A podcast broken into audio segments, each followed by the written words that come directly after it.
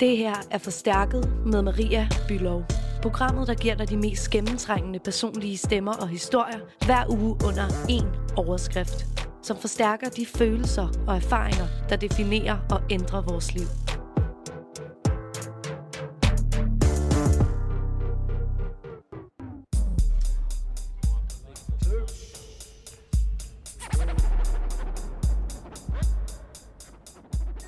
Som barn af 90'erne er jeg vokset op som del af en generation, der altid er blevet fortalt, at verden er en buffet af frie valg, og det er sådan set bare et spørgsmål om at komme i gang.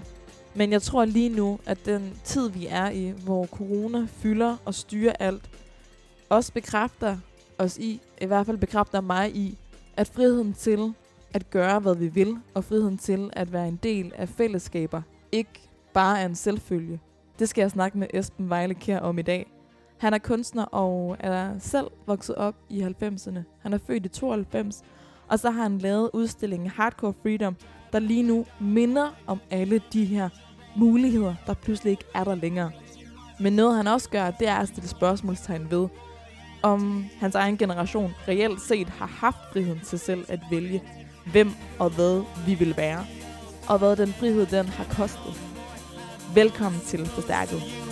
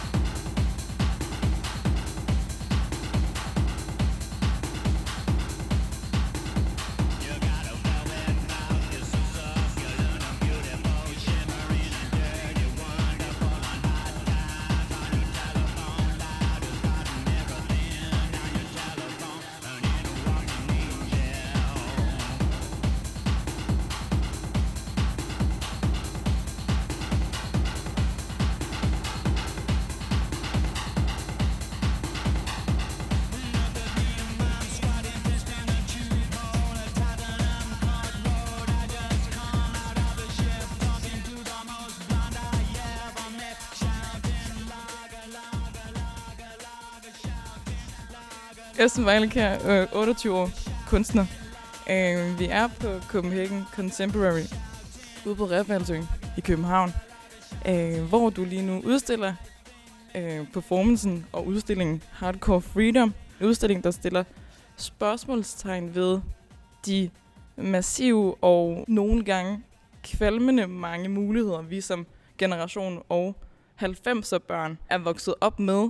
Jeg tænker, altså vi står jo for en udstilling nu, Ja. om, om vi ikke skal gå ind, og om du ikke ligesom vil, øh, vil tage mig igennem den, Jo. og, og beskrive, hvad, hvad vi ser visuelt, og hvad det er, du gerne vil vise og fortælle. Jo. Den måde, jeg laver udstillinger på, er oftest ved at øh, tage udgangspunkt i et rum, og så ændre det. Det er øh, normalt en black box, men jeg har åbnet op for, øhm, for et af de store vinduer her, ja. øh, som er det eneste sådan, dagslys, der kommer ind, og så er der sat øh, grøn farve folie på vinduet, så alt det lys, der kommer ind udefra, er lysegrønt. Mm.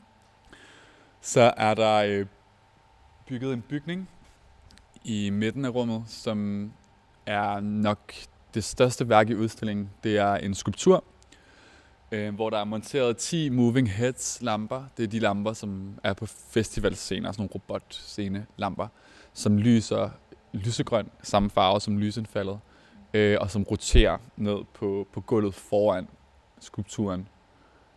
Og skulpturen er sådan et form for monument. Arkitekturen er inspireret af hvad hedder det, ja, flagship stores i sådan nogle dyre luksusmodeforretninger, men også øh, sådan monumenter, mindetavler, som vi har snakket om før. Øhm, og en natklub. Ja. Øhm, så den har det der dansegulv. Gulvet har trinene, der er fire trin på alle sider, der går op.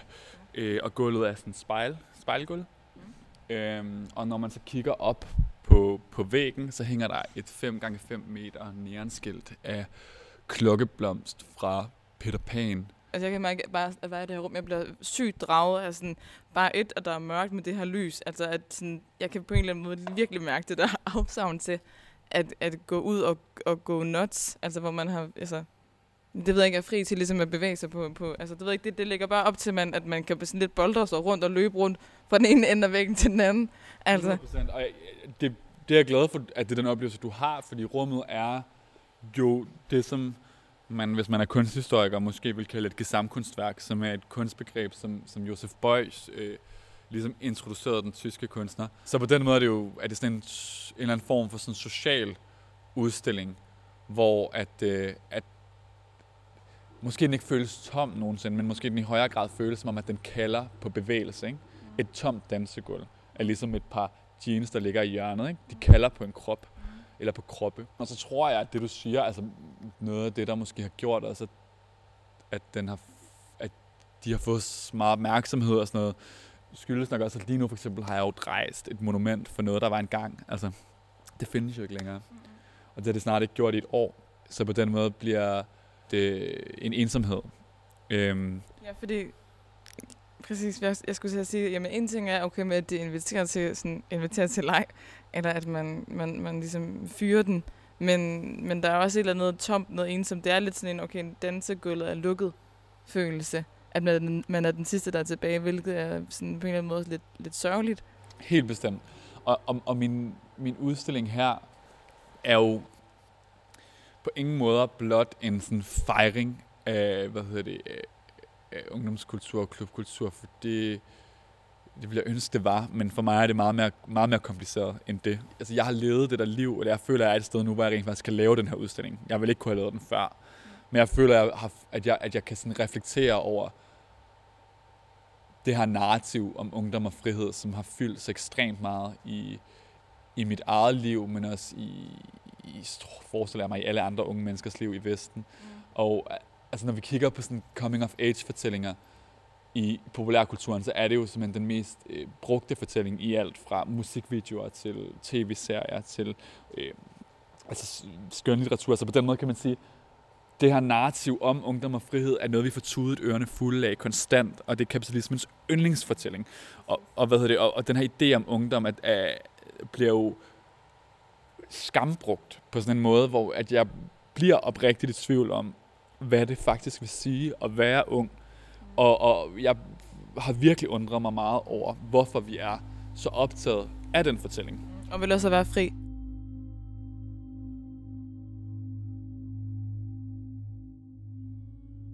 Verden, som vi kender den, er vendt ret meget op og ned, og ord og sætninger som sprit af, hold afstand og begræns dig socialt, er blevet normalen. Måske lige præcis derfor er kunsten netop nu mere vigtig end nogensinde før. Sumaya på 22 og Simone på 17, de har fundet et nyt fællesskab i Kunstdemokraterne. Og det er en gruppe, der dyrker fællesskabet og udtrykker sig om alt det, der sker i verden igennem kunsten. Vi fungerer som talerør, fordi vi er i en så privilegeret position, som vi er. At vi måske kan blive hørt øh, og formidle politiske emner og aktivisme, som vi øh, alle sammen er meget interesserede i gennem kunst på alle mulige forskellige måder. Jeg vil sige, at vi er en, hvad, en gruppe, der mødes på det her museum, og så laver vi alle mulige aktiviteter. Det kan være i form af kunst.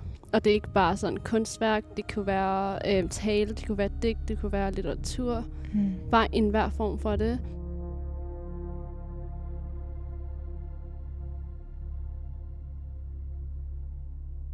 selve udstillingen hedder Hardcore Freedom, ikke? Og vi er ligesom blevet tydet ørerne fulde med altid det her med, at man, altså, det er mulighedernes land, du ved. Du kan bare tage for dig, du ved, det er livet af en stor buffet.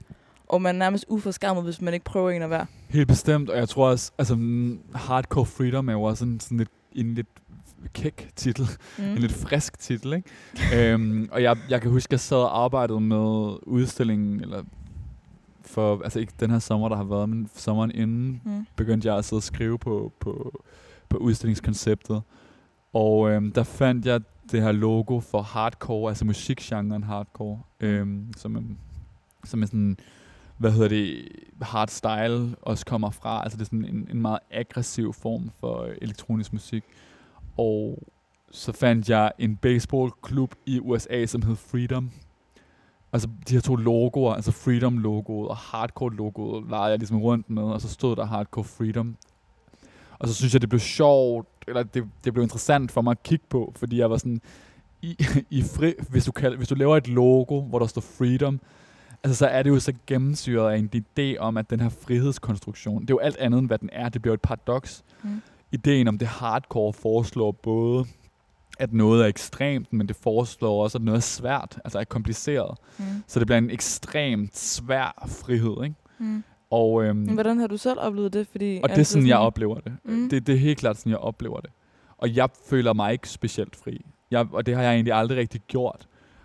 Og det er nok derfor, jeg har lavet den her udstilling. Mm. Så det, det, det er ikke sådan en fejring af, af frihed. Så det, så det er også sådan en, en, en leg med billeder og narrativer og, og symboler, som er blevet strømlignet og gennemkapitaliseret, og, som opponerer på en frihedsfortælling, men jo i virkeligheden måske er det omvendte, altså mest at fastholde os. Du sagde før, at du aldrig rigtig har følt dig fri. Ja. Altså, hvad, så har du vel også en eller anden form for begreb om, hvad frihed er. Altså, hvad er, eller hvad, hvad, hvad er frihed for dig? Hvad, vil det, hvad vil, betyder det for dig at være fri? Jamen, det, det ved jeg ikke. Altså, men når jeg siger, at jeg ikke har følt mig fri, altså, så kommer det også ud fra sådan en idé om, at meget igen, de fortællinger, der findes, er svære at bryde med. Mm. Der er jo ikke, altså, du kan sige, jo, vi har meget frihed, men til hvad? Frihed til at forbruge. Altså, vi, altså, og det, jeg ved det ikke, det, kapitalismen er jo sådan, en konstruktion, som er ekstremt svær at bryde med. Vi kan ikke forestille os andre systemer, så det vil sige, at vi har heller ikke frihed til at kunne tænke i andre ideologier, i andre samfundsmodeller, i andre måder at leve et liv på. Så den der frihed bliver en æstetik, du påtager dig. Og så ser den ud den samme sted alle steder i verden. Ligesom på sådan noget Brooklyn kaffebar æstetik, som er i jo alle store byer i verden ligner hinanden og har den samme øh, pallebyggede, hvad hedder sådan noget, bænk og en mm. håndmodelleret kaffekop, ikke? som skal symbolisere kreativitet. Men den kreativitet ser ens ud over hele verden. Ikke? Jo, jo, jo. Og så har du den samme blokkerplante i vinduet, og ja, ja. En, en, en kasse med de samme indie-vinyler. Eller sådan. Så, mm. så det er eller sådan, de, der, de der narrativer, de der billeder, mm. det er stereotyper. Øhm, og øhm, det bruger jeg meget i min egen kunst til at prøve at forstå, hvad de her stereotyper egentlig betyder. Og det er nok også mm. det, de her udstillinger er en, er en undersøgelse af, ikke? Altså, hvad, mm. hvad, hvad er frihed? Men jeg synes bare, i forhold til den tid, vi har lige nu, kan man måske sige, at, at det er på en eller anden måde det her rum, altså hvor, hvor det hele er sådan jamen, kaotisk og, og frit. Altså sådan, at det også måske minder en omkring de ting, der er blevet taget fra os nu. Helt bestemt, men i forhold til det der med kaoset, og, øhm, som også jo er her i, i, i rummet på en måde, ikke? så mm er det jo ligesom... Der er sådan en amerikansk teoretiker, der hedder Mark Fisher, som snakkede om natklubberne i, i USA, i New York i 90'erne, som sådan nogle hvad hedder det, frihedsfabrikker, som producerede en momentan følelse af frihed hos gæsterne. Og det han snakker om, at, at det opretholder samfundet, at for at få folk til at gå på arbejde hver mandag morgen, så skal der være et sted, hvor du kan, hvor du kan give slip. Mm. Men hvis det er på klubberne i weekenderne, og du betaler en entré for at komme ind i den arkitektur, hvor du kan slå dig selv løs. Så du betaler hver weekend for, for, for, for dit pusrum på at føle dig fri? Og ja, præcis, og for at kunne holde ud og skulle tage på arbejde igen mm. mandag morgen og arbejde helt til fredag. Så på den måde, han kritiserer også institutionen, altså natklubben som, som en institution, til at opretholde lov og orden. Til det er da også rigtigt, det er da også fucked et eller andet sted at tænke, altså sådan, altså, øhm, så langt tror jeg faktisk ikke aldrig, jeg har tænkt det, eller sådan, men det hænger jo sammen med, at man er, man er totalt bedøvet og stiv måske, ikke? Altså sådan, at det er virkelig sådan, okay, så, så søndag aften, så er man sådan, okay, og så tager vi forfra igen. Du ved, Altså, og hvorfor er du det? Og hvorfor er det en følelse af frihed for dig? Altså, det, Ja. og du ved, og det, det bliver det, det igen de der konstruktioner, ikke? Men mm. så har vi skabt de pusterum i samfundet. Mm. Altså en festival er jo også en arkitektur, som er så gennemdesignet. Fordi vi ved lige præcis, hvordan vi skal føre folk igennem den specifikke oplevelse af en fest, af en frihedsfølelse. Men den er altså kun en uge, ikke? hvis du Jo, hører jo, det. jo. Altså lad os sige Roskilde Festival, ikke? Altså ja. det er jo sådan, det er jo symbolet på frihed. Ja. For mange mennesker, ikke? Altså Jo. sådan, og, hvor, og hvor mange unge har savnet det at være på festival den her sommer blandt andet, ikke? På grund af corona, fordi det er det, som ikke har været muligt at, at gennemføre.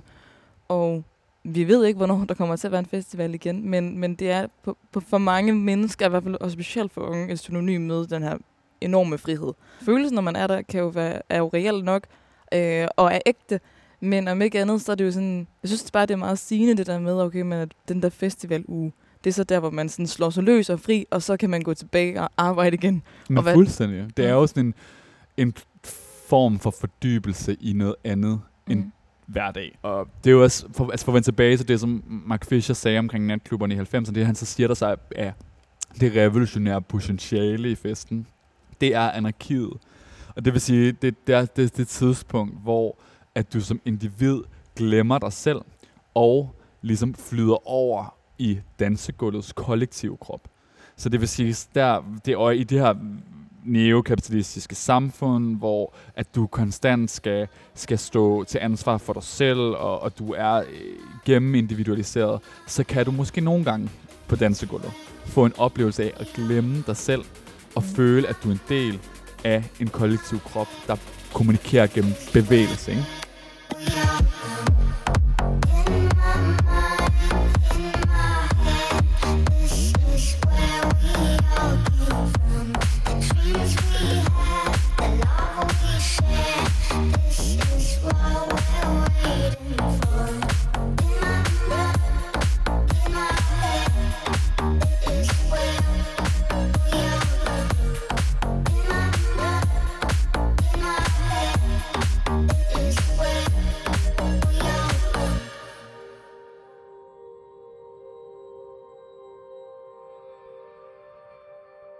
Vi blev spurgt, om vi ikke havde lyst til at bidrage til en bog, som er blevet lavet på baggrund af det voksne folkemøde, øhm, som skulle have været, øhm, men blev aflyst på grund af coronakrisen. Mm.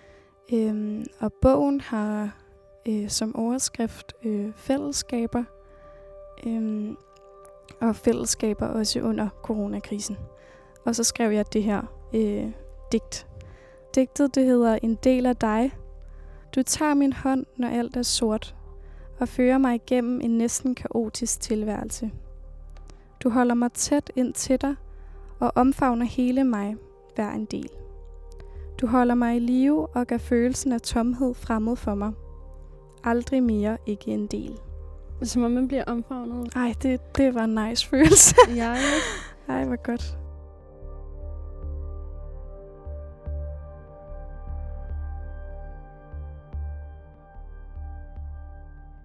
Hviler du egentlig i den verden, som vi har lige nu? Altså i forhold til, at hvad man sige, hvis man ikke føler sig fri, når man i virkeligheden er fri til at gøre, hvad man, hvad man vil, føler du dig mere fri øh, i en begrænset verden? Altså nu, hvor der er restriktioner på i hvert fald det fysiske rum, og hvor du må bevæge dig hen. Jeg føler mig ikke mere eller mindre fri. Det er jo vildt svært, fordi krisetider og flere regler og restriktioner og sådan nogle ting jo er vel det omvendte af frihed på en måde, men, men, men der er heller ikke rigtig noget alternativ. Altså, vi skal have verden igennem en, en, en kæmpe pandemi. Det er jo en gigantisk krise, som har enormt mange konsekvenser. Så det er jo i hvert fald en, det er jo noget, som vi alle sammen skal gå igennem for at kunne komme igennem, som komme på den anden side som, som, som samfund. Øh, om jeg føler mig mere eller mindre fri, jeg ved det ikke. Altså fordi klub, natklubben eller festen giver mig heller ikke en følelse af frihed. Eller det er ikke fordi, jeg, jeg sådan savner det rum vildt meget. Eller det er ikke fordi, jeg går rundt og føler, at jeg lider af et eller andet kæmpe afsavn. Mm. Samtidig så tror jeg også, at, at, at en konsekvens også er en ekstrem ensomhed. Mm.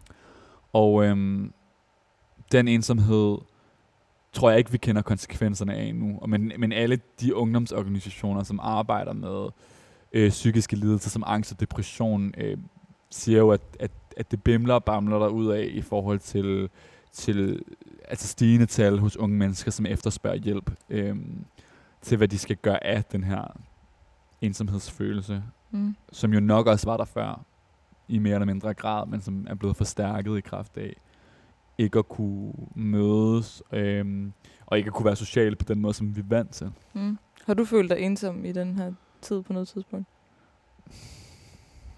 Jeg har, tror, jeg har sådan konstant sådan en følelse af melankoli og ensomhed, som sådan lurer. Og så samtidig så er jeg sådan ekstremt positivt menneske, som sådan oftest vågner op og er glad. Men i mig ligger der også konstant en følelse af, af ensomhed og melankoli, som kan blive trigget, og som kan sådan... Men, men jeg vil sige, jeg har bestemt haft perioder i mit liv, hvor jeg har følt mig mere ensom, end jeg har gjort Nu. nu. Mm. Og jeg har, øh, jeg har haft det godt i løbet af det sidste år. Og det tror jeg, der er alle mulige grunde til. Men som også har al, som på mange måder ikke har noget at gøre med en pandemi. Hvad gør dig så glad? Mm, det gør mig glad at være sammen med min kæreste og mine venner. Og det gør mig glad at, at gå ture og lave mad. Altså jeg er meget sådan, det gør mig glad at, at skabe ting. Så det, jeg har brug for, det behøver ikke være sådan skabe store ting, altså skabe et måltid, skabe øh, en, en rar situation at være i, eller Det behøver ikke at være et monument, eller en udstilling, et værk, som vi sidder i lige nu. det behøver det bestemt Ellers vil du sagt mig også travlt. Det er det. Mm, alt, hvad det her værk ligesom repræsenterer, og alle de spørgsmål, som det stiller, i forhold til, om, jamen, er vi frie? Hvad er, det, hvad er bagsiden af medaljen af den her frihed, som vi så har haft? Altså, hvis vi, hvis vi forholder os til den tid, vi så er nu i, altså, jeg tænker bare, vi har også været lidt inde på det, men det her med, altså, covid-19, corona, altså, for nogen virker det mere frisættende, altså, at, at der lige pludselig er nogle begrænsninger på en eller anden måde, men samtidig er det jo også, for nogen en form for fængsel, fordi vi jo, det er jo også begrænser på andre måder. Altså, hvad, hvad tror du, der kommer til at ske med os som generation? Eller sådan? Jeg tror, at øhm, under krisetider er der jo også en ekstremt stærk følelse af identitet, ikke? Mm. Øh, og, og, og fællesskab, samhørighed. Øhm, og der tror jeg, at, at den der følelse af, at når noget er undtagelsestilstand, så kan du, så føler eller sådan, du kan, du kan mangle, det er også folk, der ligesom kommer ud af en langvarig krig, for eksempel, jo lige pludselig kan tage sig selv i at sidde og savne krigen, og det er selvfølgelig ikke krigen, du savner, men det er følelsen af, at noget fylder dit liv ud, at der er nogle beslutninger, som ligger ud over dig selv, Det er nemlig det, jeg nogle mener. omstændigheder. Men jeg tror, at coronapandemien og den nedlukning, vi har oplevet af samfundet, kommer til at have nogle virkelig alvorlige konsekvenser for, øh, for kulturlivet, for den musik, der bliver produceret, for, øh, for den kunst, der bliver produceret, og for de institutioner, som rummer den her type af oplevelser. Så hele vores selvforståelse øh, som, som individer, tror jeg, er sat på spidsen, og det må vi finde ud af. Er du bange? Nej, det er jeg ikke. Altså, jeg tror... Jeg har mange, rigtig mange følelser i min krop. Øhm, og jeg er et meget følsomt menneske, men følelsen af at være bange fylder ikke særlig meget hos mig generelt. Mm. Øhm, og det er måske også derfor, jeg laver den type af kunst, som jeg gør. Den her hardcore freedom, som vi har haft, altså som jeg måske kan sige, altså nu taler jeg datid, fordi lige nu har vi den i hvert fald ikke. Tror du, vi får den tilbage? Altså, jeg tror jeg som udgangspunkt ikke på, at vi har haft den. Så så det, det jo må være mit svar, altså om vi får den tilbage. Altså hvis vi snakker om i hvert fald sådan det der med et samfund uden de restriktioner, som, som er på nuværende tidspunkt, så, så tænker jeg, at vi som verdenssamfund er kommet igennem tidligere pandemier, og kommet på den anden side af det, men jeg tror, det kommer til at tage noget tid. Jeg tror ikke, at der er noget quick fix, men det er der jo heller ikke rigtig nogen, der gør.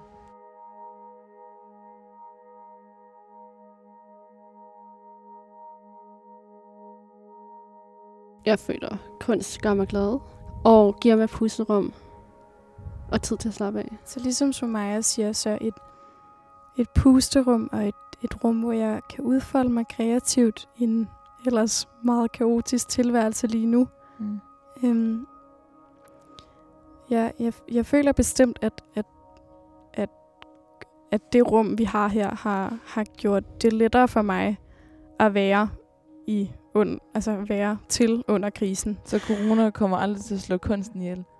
Det mener jeg bestemt ikke. Mm. Jeg tror blot, at den har, øh, har, har, har sat flere hjerner i gang, og på en eller anden måde tvunget øh, folk til at tænke kreativt, Ja, når man har været så begrænset i det fysiske Præcis. rum. det er rigtigt. Det var også meget sådan, jeg så også på sociale medier, helt vildt meget på Twitter, at folk var nu, hvor de ikke havde intet at gøre, som var arbejde og skole, jeg ved ikke hvad, så var de nødt til at finde nye alternative måder at bruge deres tid på, og så var der mange, der begyndte med at bage, og så var der nogen, der begyndte med at lave kunst. Før var det som om kunst, det var for dem, der var gode til det måske.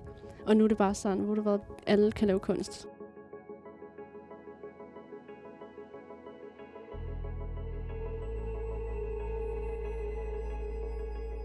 Du siger, at du ligesom ikke køber den her fortælling om, at vi faktisk har været frie, ikke? At det er ligesom altså en, en kapitalistisk fortælling om, at vi kan gøre, hvad vi vil, og whatever.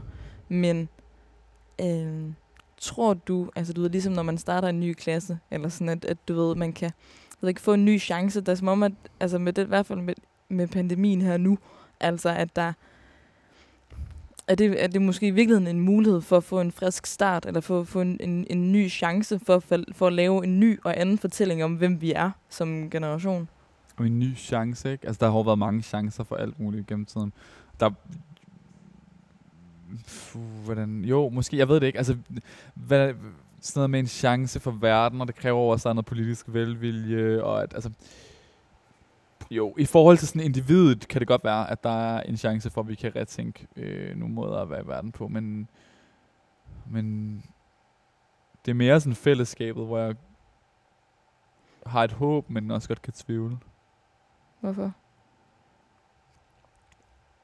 Fordi jeg synes, at vi bliver så... Altså, jeg, jeg, jeg synes, individualismen, selvom den er så ekstrem, fylder mere og mere og mere i vores så synes fællesskabet fylder mindre og mindre. Mm. Også i alle mulige grupper, som før har arbejdet meget med Men det var... det kollektive og fællesskab og sådan noget. Ikke? jo. Og at den der individuelle frihed, den tror jeg meget lidt på. Jeg tror meget mere på dansegulvets frihed, altså den kollektive krop. Jeg tror meget mere på, på det at give slip på individet og overgive sig til, til, til fællesskabet. Det, det, det resonerer bedre i mit hoved. Men det kommer også sådan på, hvad det er for nogle, hvad kan man sige, på en eller anden måde for nogle fællesskaber, man, man føler sig tryg i og fri i. Eller sådan. Jeg tror også, at der er jo, altså for mig, de her øh, altså fællessang, eller hvad fanden det er, der kører, på- kører på DR, ikke? hvor der sådan, okay, mange snakker om, at der er opstået et nyt fællesskab og en samhørighed mig helt ud, med, det med, der. mellem folk, men hvor man er sådan, men det er jo, det er jo en illusion, at det, det er jo ikke et ægte fællesskab på den måde. Nej, du har helt ret, fordi når jeg siger fællesskab, hvad, du ved, det er jo alle, der er jo også alle mulige virkelig nøjere fællesskaber, og nogle nationalistiske fællesskaber, som jeg også synes, det der fæ- fællessang lidt er på en eller anden måde. Altså, Ja. det, det, det har jeg det mega svært med. Så det er bestemt ikke... Øh, altså, det, det er ikke på den måde. Jeg tror, jeg, jeg snakker mere om det som sådan en... en altså, det der med at skulle stå til ansvar og på mål for sig selv hele tiden, ikke? Mm. at det der med, at vi, at, at vi kan føle os mere som et samfund, men altså det, det samfund og det fællesskab skal jo så også retænkes for, at det bliver interessant og rart at være i. Ikke? Mm. Og der har jeg det på samme måde som, som dig, altså det der fællessangsfællesskab øh, er bestemt heller ikke mit fællesskab, og jeg Mm-mm. synes, at det er uhyggeligt. Også da vi gik ind i det der med, sådan noget, nu skal vi til, Mette Frederiksen sagde, nu skal vi tilbage med fællessang, og så er jeg jo bare sådan, no, det bliver uden mig som Ophelia. altså, jeg skal ikke, altså, jeg skal slet ikke øh, sidde ude på nogen Nå, altan. nå, hvad fanden, nu har jeg glemt, hvad var det jo nu, hun? Altså sådan, en, vi- nå, det er samfundssind. Det er jo Ja. et ord, der er blevet, op, der er blevet altså det er jo det, er jo det nye, øh, det, det er den nye erstatning for hygge, øh, læste jeg den anden dag. Altså sådan, det er et ord, der, ligesom blevet, der er blevet lagt mærke til udefra, altså internationalt. Jamen, jeg gider ikke ord, at hygge mig mere. Altså, det er også... alt det der surdejs. Men det er fordi, det synes jeg også er et mega individualistisk, selvudviklende projekt. Det der med, at alle skal sidde og lave en surdej og kombucha og fordybe sig på en eller anden bestemt måde. Altså, der, altså det, Mm. mm. det ved jeg ikke, det, det har det virkelig også øh, svært med. Så det er slet ikke det radikale fællesskab, jeg, jeg drømmer om. er ikke Mm-mm. mm fællessang og surdejsfællesskaber. Fællesang og surdej. Nej, og Philip Faber. slet ikke. Nej, Det er mere sådan en mareridtstilstand for mig, tror jeg. ja. Men hvad er det så, du godt vil have? Fordi jeg har selv svært ved at sætte, jeg har virkelig svært ved selv at sætte ord på det. Jeg har også svært ved egentlig måske at sige, hvad er det egentlig, jeg mangler, hvad er det, jeg savner, fordi jeg har mine venner. Men det absurde er måske i virkeligheden, at det, jeg savner, det er at gå på klub, eller det er at gå, altså, altså sådan, i hvert fald friheden til selv at vælge. sådan svaret på, hvad det er, jeg mangler. Altså, jeg går heller ikke rundt og føler, at jeg mangler alt muligt. Og jeg er simpelthen så glad for, at jeg er billedkunstner, og ikke øhm, teoretiker, for eksempel. Altså, fordi jeg er så dårlig til at komme med svar, men jeg synes selv, jeg er okay god til at reflektere, så jeg tror også, at de her udstillinger får lov til at blive mere sådan en eller anden form for spørgsmål, eller en eller anden form for refleksion, Mm. som vil insistere på at svælge i, i det ikke at skulle komme med et svar, men altså ligesom på en eller anden måde virkelig at få lov til at være en refleksion, der Mm. ligger her. Altså kunstværket kan ligesom få lov til at ligge i det der tvivlende rum, Mm. hvor vi har svært ved at placere det. Mm. Og det er måske i virkeligheden en frihed for mig. Mm. Og måske derfor jeg er blevet billedkunstner og ikke alt muligt andet. Herinde er der jo ikke rigtig nogen svar på Mhm. noget som helst. Det er jo mere, altså det er jo som om det er spørgsmål på spørgsmål på spørgsmål på spørgsmål, ikke? Mm. Noget, jeg rigtig godt kan lide ved dig, det er, at du har helt mange gange har sagt, det ved jeg ikke. Altså, fordi folk tit så svarer de et eller andet. Har de en idé om noget, men det synes det er meget ærligt, at du siger, det ved jeg ikke. Altså, kan du følge mig? det er jeg glad for, ja. Jo, ja, men, men fordi jeg, man, jeg tror bare, at den der følelse af, at vi altid skal svare på et eller andet. Altså, jeg ved ikke, om vi bliver Mm. klogere af det i hvert fald. Mm-mm. Jeg synes hele tiden folk, der prøver at komme med svar på ting, altså bliver, det, det bliver altid lidt noget rod, ikke? Mm. Og hele den der søgen efter sandhed, altså har vi ikke mange, i mange, mange, mange år dårlige erfaringer med det, også i forhold til religion og sådan Jeg ved ikke, det er i hvert fald ikke der, det sker for mig. Mm-mm. I den, jeg, jeg, jeg kan ikke jage en sandhed, fordi jeg tror simpelthen ikke på, at den er der. Jeg er alligevel glad for, at du sagde ja til at snakke med mig og svare på nogle spørgsmål alligevel. Nå, men selvfølgelig. Nå, men jeg vil vildt gerne svare på spørgsmål, så godt Mm. som jeg kan. Mm. Min pointe var måske mere, og det er derfor, jeg laver billeder, ikke? Altså, det, at det er derfor, jeg på en eller anden måde er, er endt i, i det her fag, som, som jeg, hvor jeg laver sådan noget her, som det vi kigger på nu. Men nu har du en performance i aften, Ja, så ja, nu tror jeg, jeg vil lade dig være. helt sikkert. Esben, tusind tak, fordi du ville vise mig rundt her, og fordi du ville snakke med mig. Jamen selv tak, det har været fornøjelse. Everywhere, everywhere